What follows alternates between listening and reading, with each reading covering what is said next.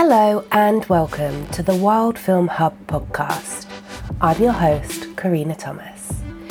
In today's episode, we'll be picking up with the wonderful Faith Musembi, and we are going to do a deep dive into some of the numbers and statistics around diversity and inclusion within our industry.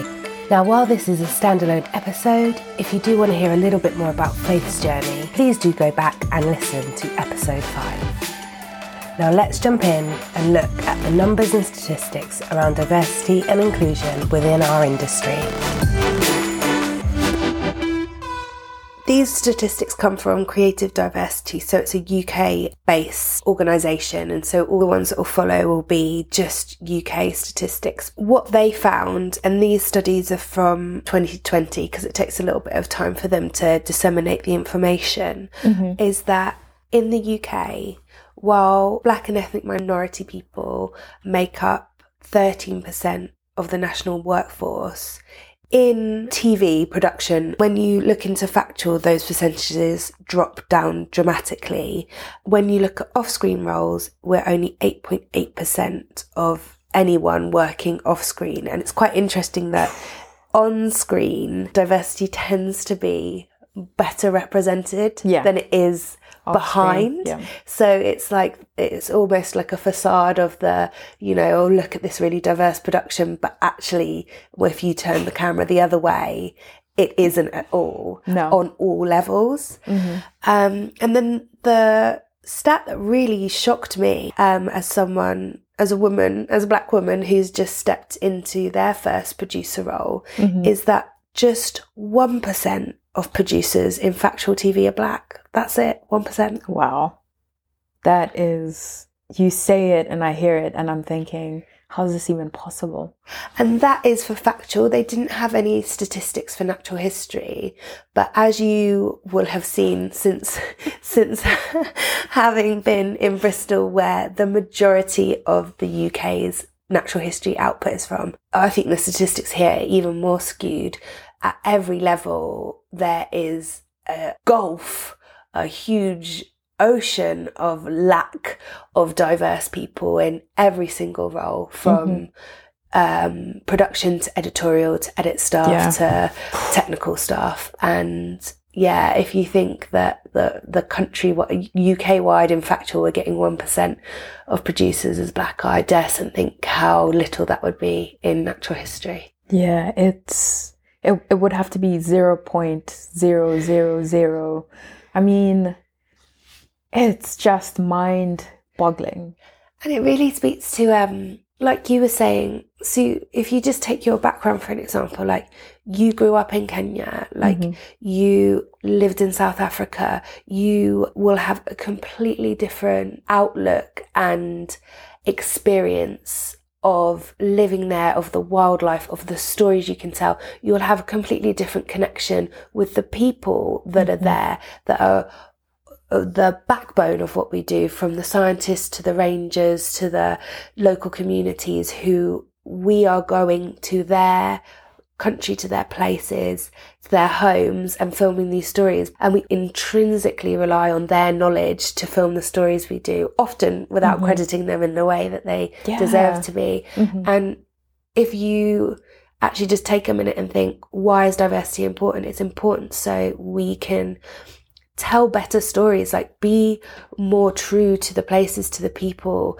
like understand the wildlife there and its meaning better. And those are all really positive things to bring to an international audience.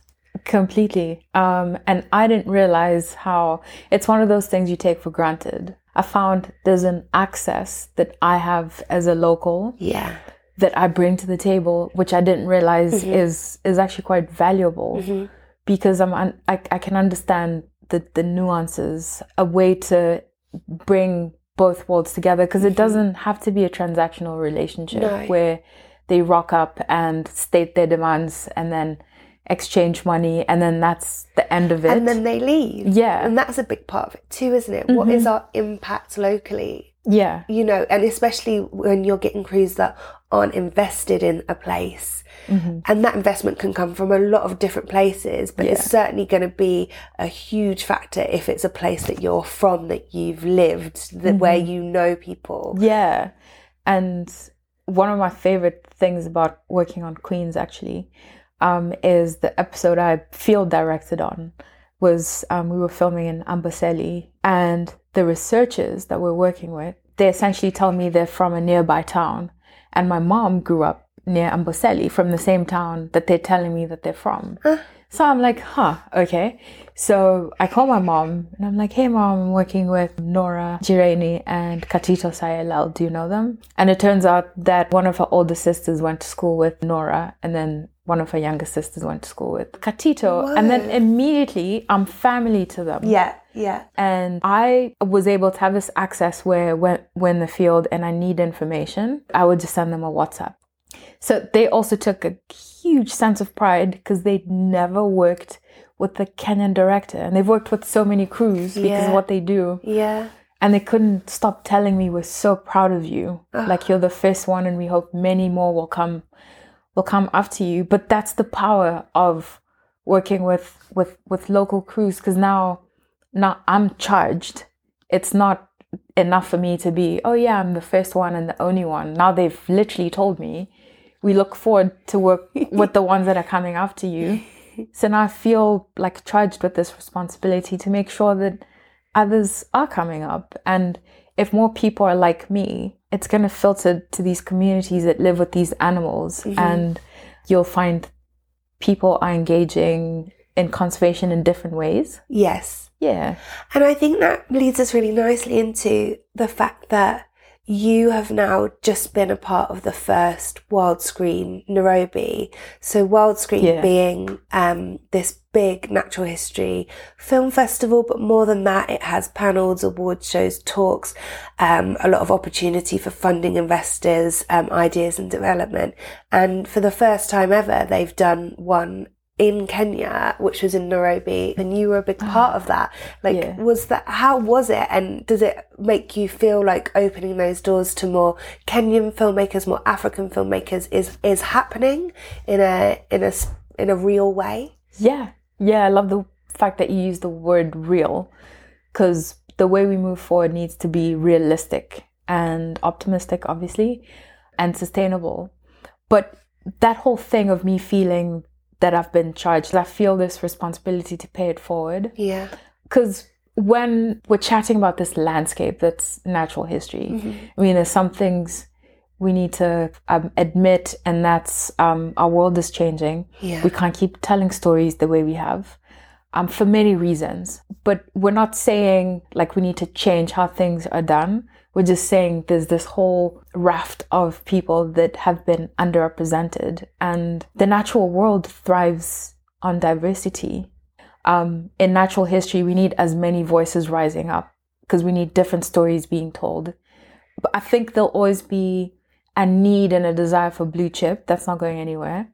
But there's an opportunity for different types of storytelling. And I, I, I think that's what was so amazing about Wildscreen Nairobi. It was them saying, what can stories born and bred in Kenya, what can they look like? Mm-hmm.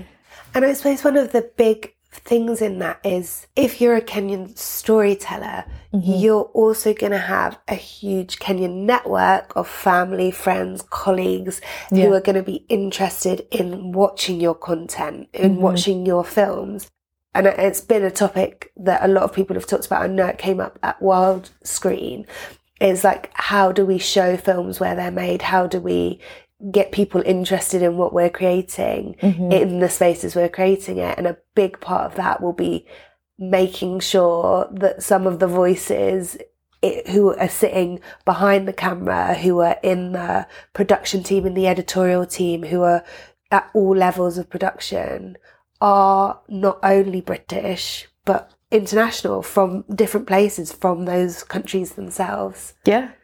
No, completely. Um, and that's the thing. Um, through working on these different productions, I've been able to travel all over Kenya because even though I'm Kenyan, like we all belong to different tribes. Mm-hmm. And so I've been able to go and film and immerse myself in tribes that aren't my own.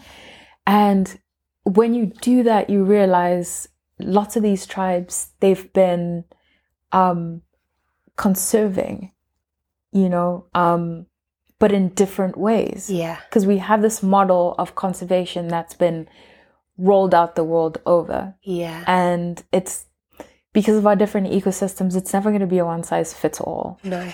I, I remember having this conversation with this old man from the Samburu tribe. In in hearing him talk about some of the complexities that come with conservation. Yeah. Because he's like, look, we've always conserved.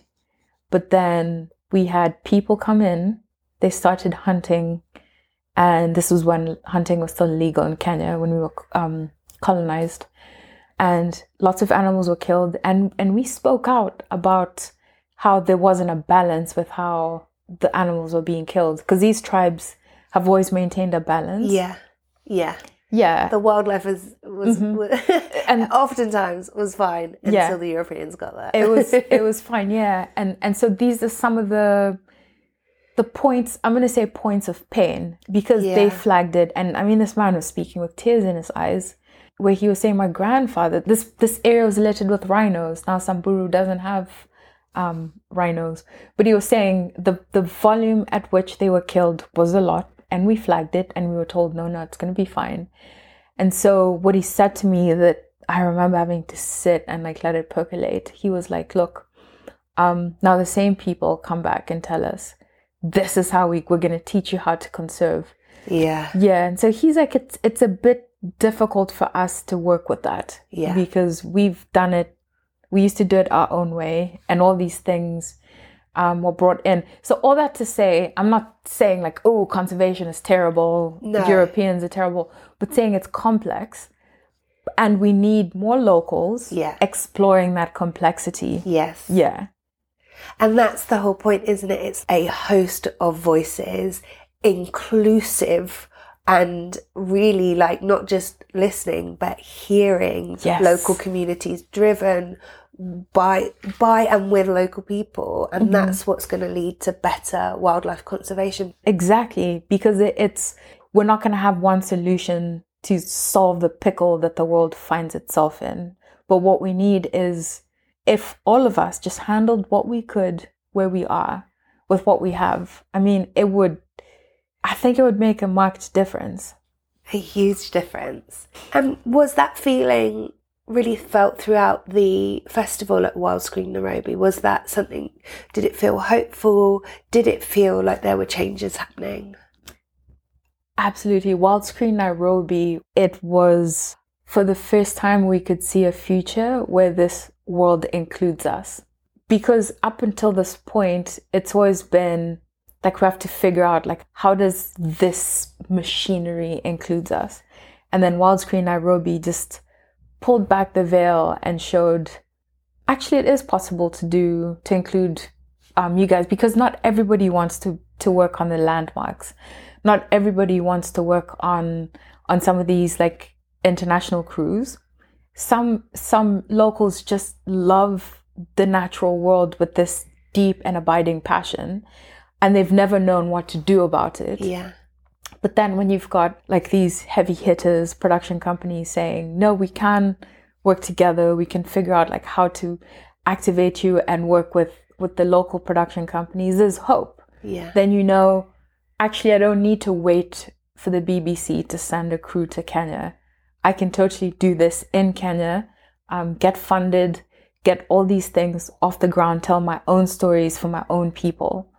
Um, and man, that's like It's powerful. it, it's really powerful because then we're writing the stories now. We're yeah, we're writing the the narrative. But it goes back full circle to what you said about at the beginning about representation. You never saw anyone like you working in this role. And that's why representation matters. Like now the next generation will get to see Kenyan filmmakers creating natural history at all levels.